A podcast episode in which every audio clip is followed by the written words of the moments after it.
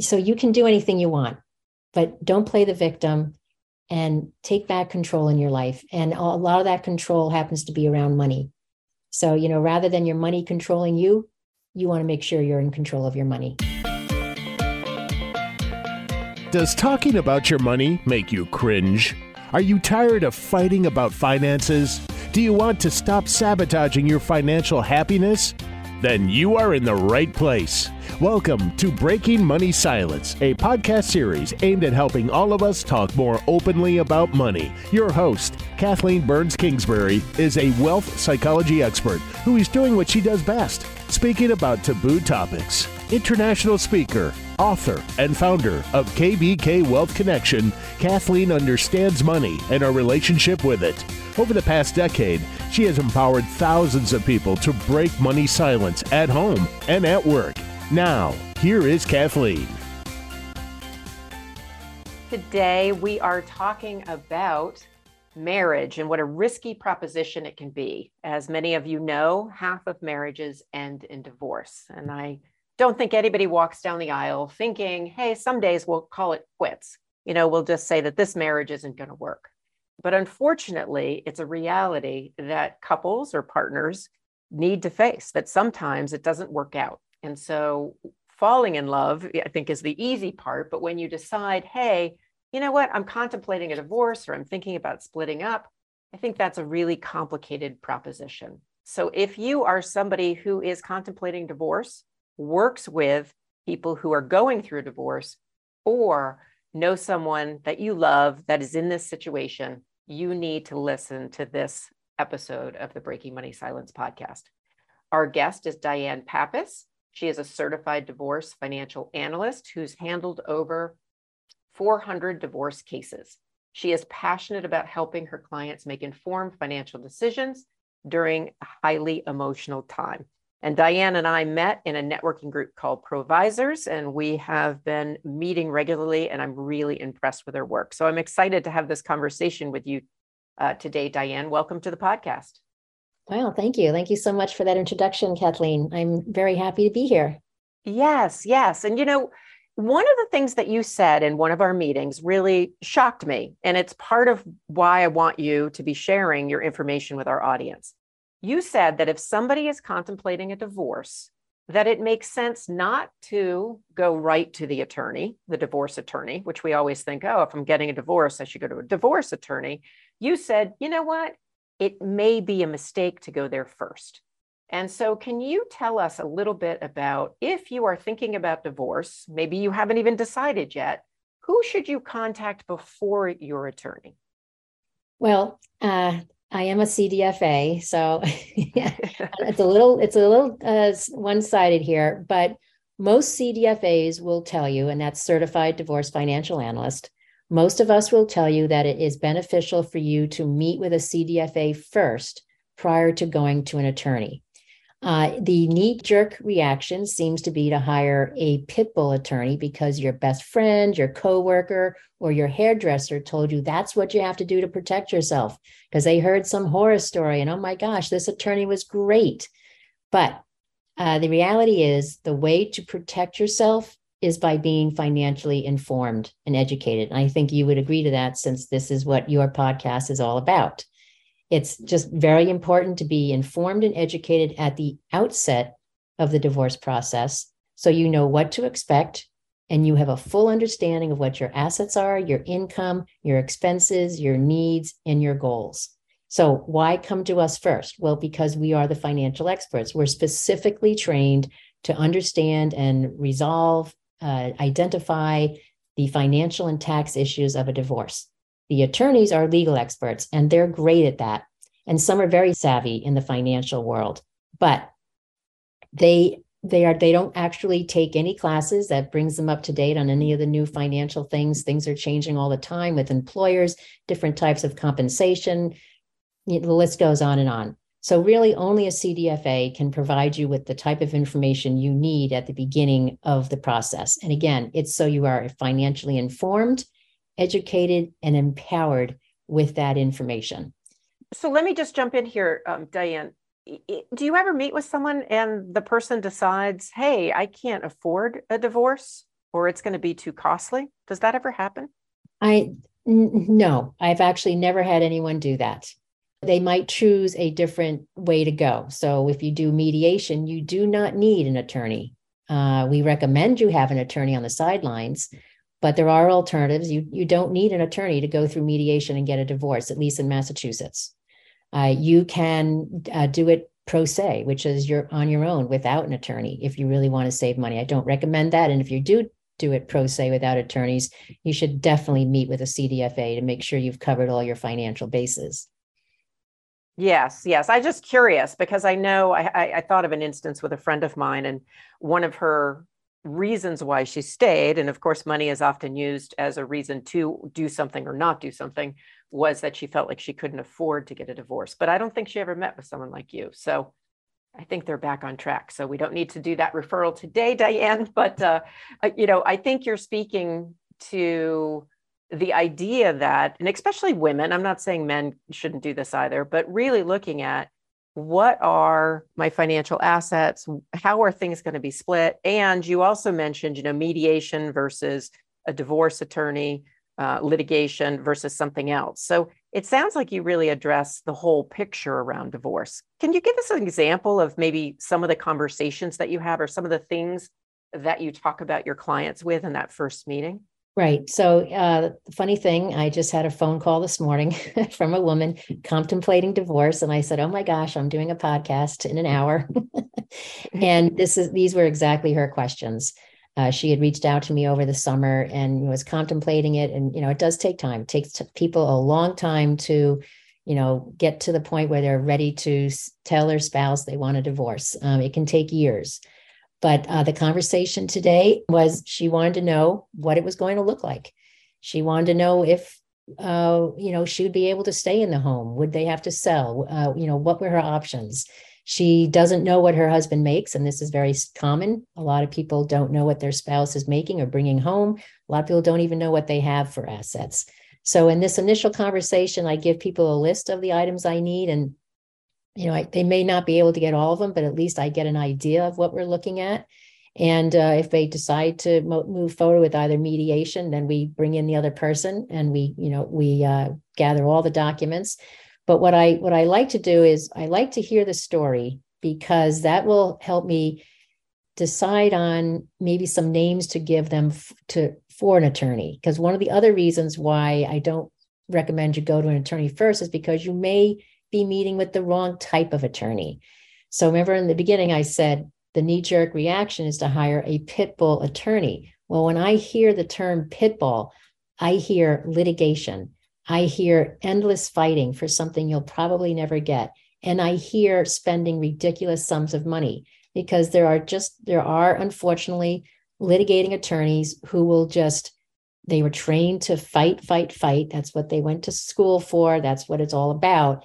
But there are other attorneys that really do want to help you resolve the issues in an amicable way. And you don't always have to go the route of litigation. You know, I have to respond to a couple of things you said in there. One is, I wish it surprised me that sometimes people don't know their spouse's salary. Uh, mm-hmm. There's been research done, and it's amazing how many couples don't know what the other person makes. And certainly, yep.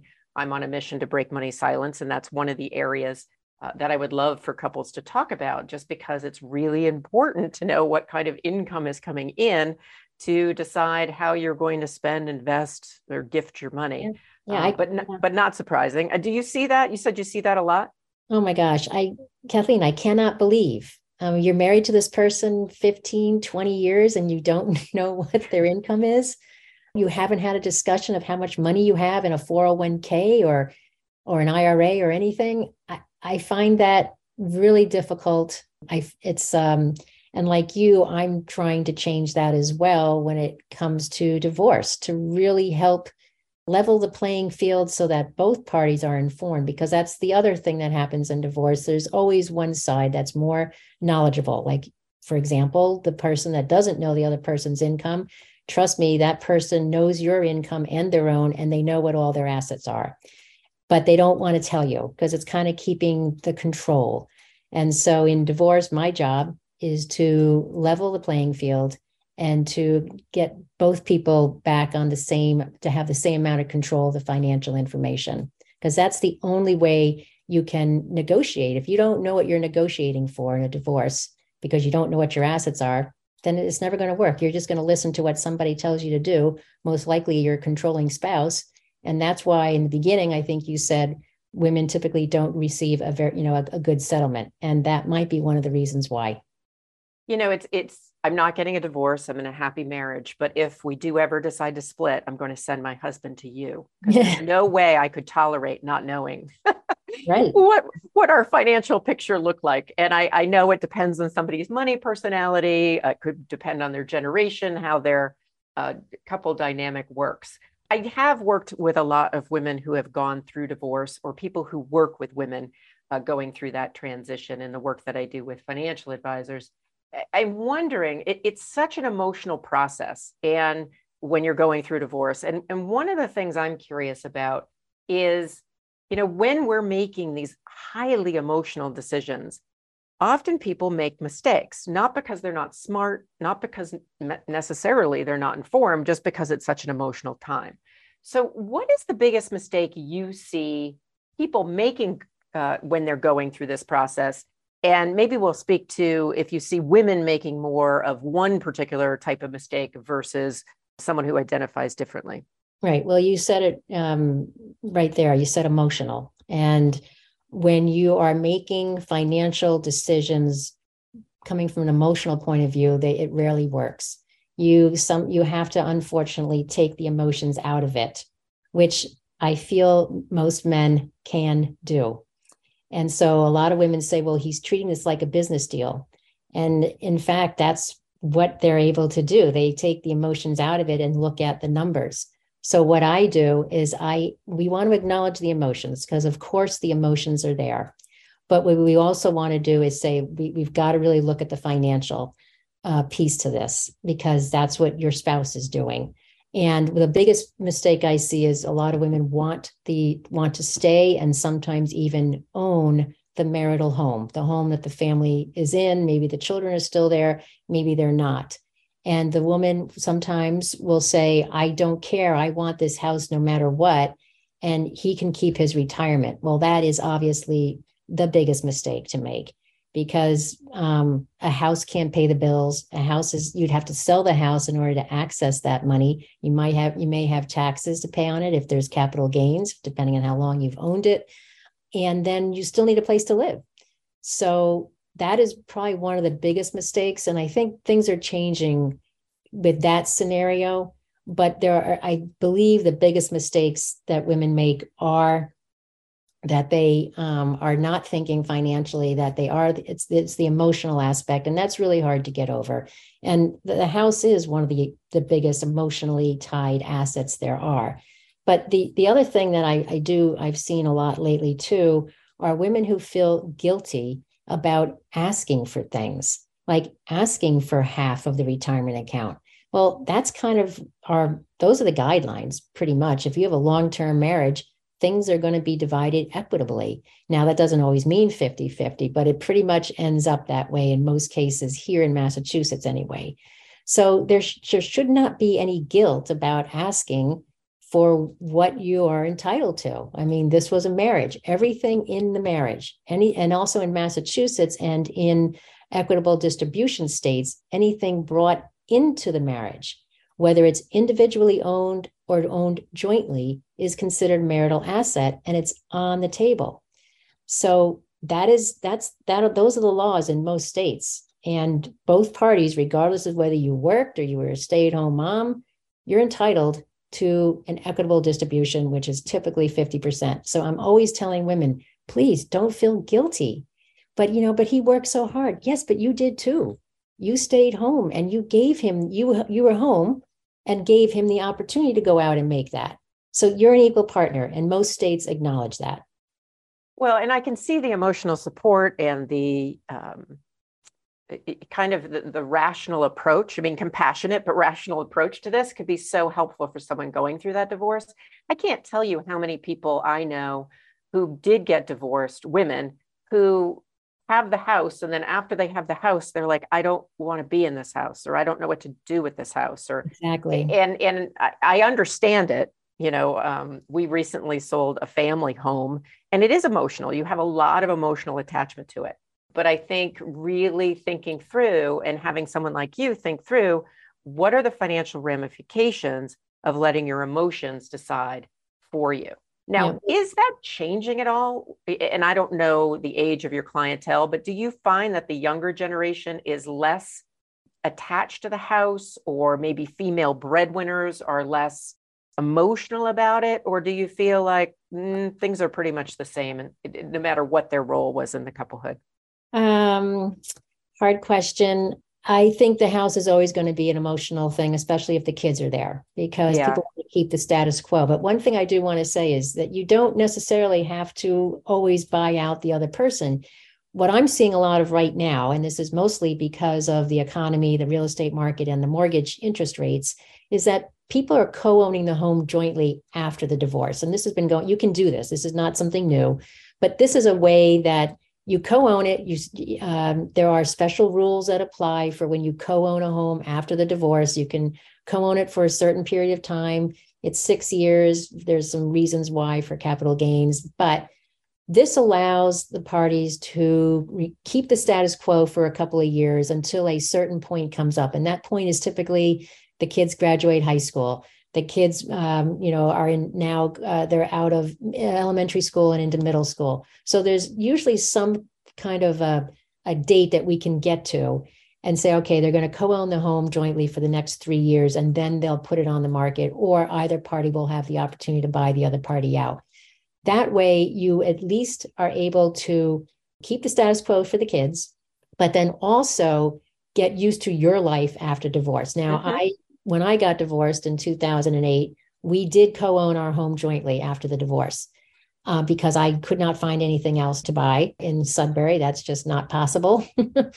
and by the end, when my youngest graduated high school, I was ready to get out of that house. So that's another thing I try to tell people is like, look, this was your home with your kids, but your your ideas are going to change. You may not want to stay in that home, and I didn't.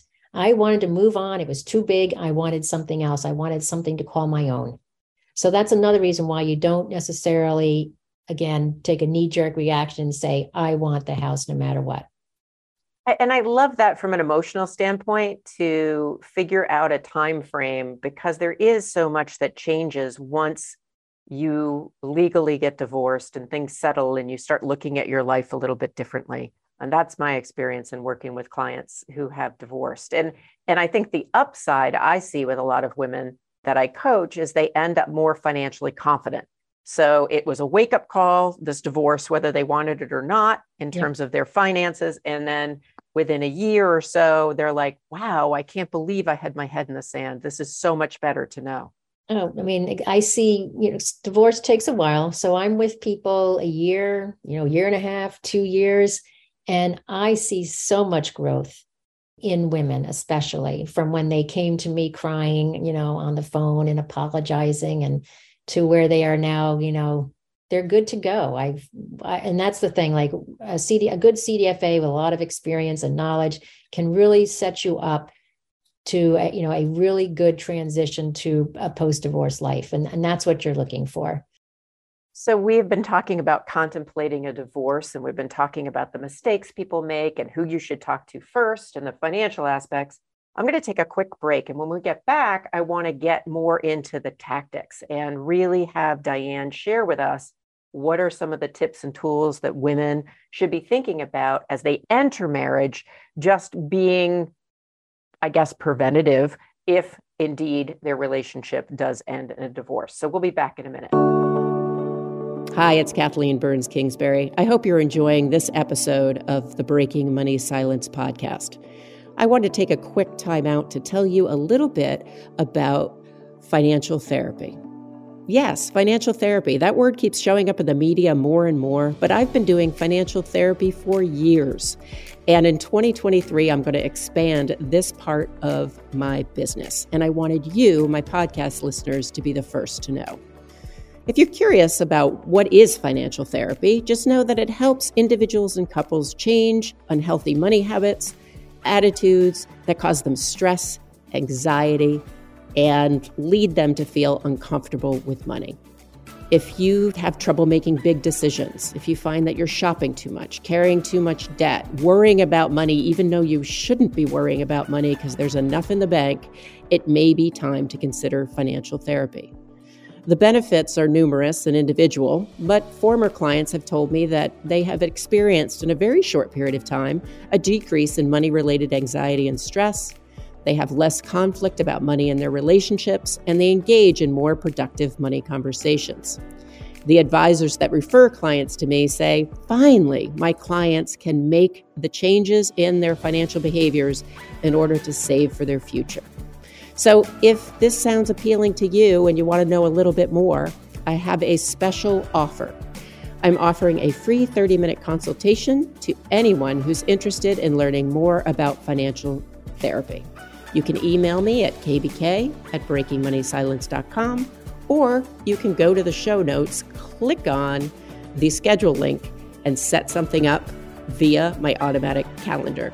If you're listening to this not on my website and you find that I don't want to do that, I would rather just reach out to you directly. Feel free to use my private email at kbk at breakingmoneysilence.com and shoot me an email letting me know you'd like to take advantage of this time limited offer.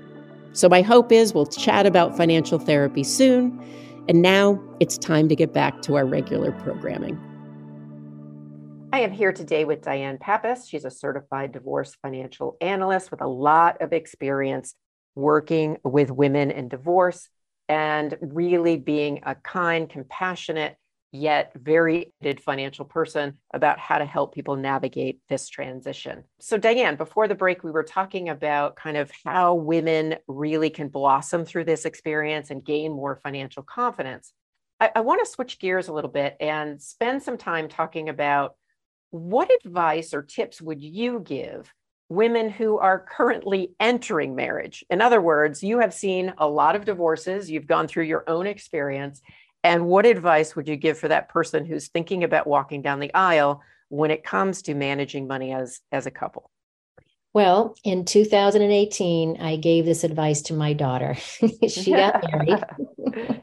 and um, I actually, in my speech that I made at the wedding, I put this in there. I said, you know, you you need to talk about your financial goals and your thoughts and your feelings, uh, what your goals are now, and what your financial goals are in the future.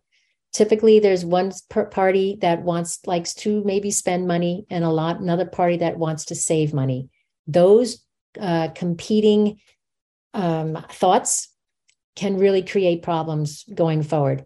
And if you don't talk about them in the beginning and you don't come to some kind of middle road as to how you're going to spend your money and how much you think you should save and the things that you want to plan for in life, things cost money, education. So, you know, are you going to put aside, you're going to start putting aside money for your kids' education?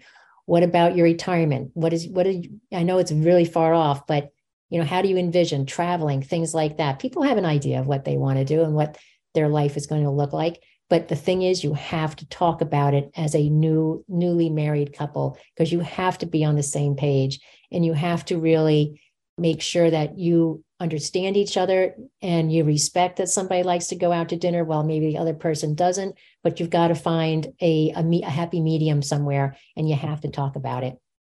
I love that advice for obvious reasons, but I, I work a lot with couples around the idea of it's okay if there's differences because but if you talk about them and yeah. you label them and then you can pull on each other's strengths you know in mm-hmm. my own marriage when i married my husband he definitely was a spender had his head in the sand about money and he'll be the first to admit it i was uh, in banking and finance at the time uh, was very type a dare i say uh, mm-hmm. and cheap right so compete you know very different money personalities over the course of 25 years we have had many, many conversations. It hasn't always gone smoothly. Um, right. Um, but in the end, what I think we've been able to do, and what I encourage other couples to think about, is we pull on his strengths, which is you're a little bit easier being spontaneous around money. And there's some joy in that. And I'm really good at planning for the future. And mm-hmm. so I think if couples can pull on each other's strengths and not see differences as, oh, you're wrong and I'm right, but instead, like, how do we capitalize on this? How do we make a good financial team? And that all starts with a conversation. Right. Conversation. Yep. And transparency as well. You know, because like we were saying earlier in the podcast, people don't know what their spouse's income is or what their assets are. That's kind of scary. You're going through a marriage and you don't know. So again, it's yes, the conversations and the transparency and, and sharing of information. Yeah, no, that's great advice. So I'm going to ask you for one more piece of advice before we wind down today. I want you to think about what's one piece of advice you'd like to leave our listeners with about the topic of divorce? So, a lot of people who are going through a divorce, they feel like they are getting the bad end of the stick. They're the, the bad part of the deal or whatever. They they feel they're being taken advantage of. They feel they're being the victim. And what I want to say is please do not play the victim because that will that will not get you anywhere. If your case happens to go to court and a judge decides something, it is what it is, whether it's fair or not, or you know, no matter how much you fought and whatever, whatever comes down, that is what it is, and you you have to accept it. You also have to accept that this this person that you married now wants wants a divorce, and that was hard for me. And I could have very easily played the victim. I was actually a stay at home mom for 18 years, believe it or not, before when my husband asked for a divorce. And I reinvented myself. So the advice is there is a good life after divorce don't play the victim. You can, you have options. Like I said, I went from a stay at home mom now to one of the um, top five CDFAs in Massachusetts, and I'm also nationally recognized. So you can do anything you want, but don't play the victim and take back control in your life. And a lot of that control happens to be around money. So, you know, rather than your money controlling you, you want to make sure you're in control of your money. I love that advice. And I really like the idea that you took a crisis in your life and turned it into an opportunity.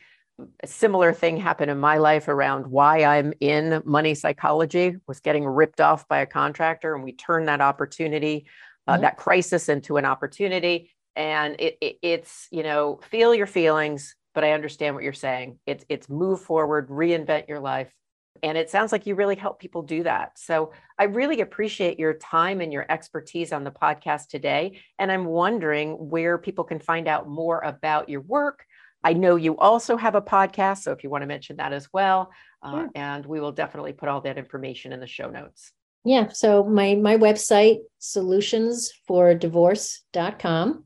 You can Google Diane Pappas. I should show up my podcast, uh, what I do with a colleague, uh, Chris Chen, who is also a cer- certified divorce financial analyst, is divorcefriday.com. Thank goodness it's Divorce Friday. and you can also find us on Facebook. But if you want to listen to any of our podcasts, just again, put Google it and Divorce Friday podcast, and it'll pop up on several of the different platforms. Excellent. Excellent. Well, it has been so informative and delightful to break money silence with you today, Diane. Great. Thank you so much, Kathleen.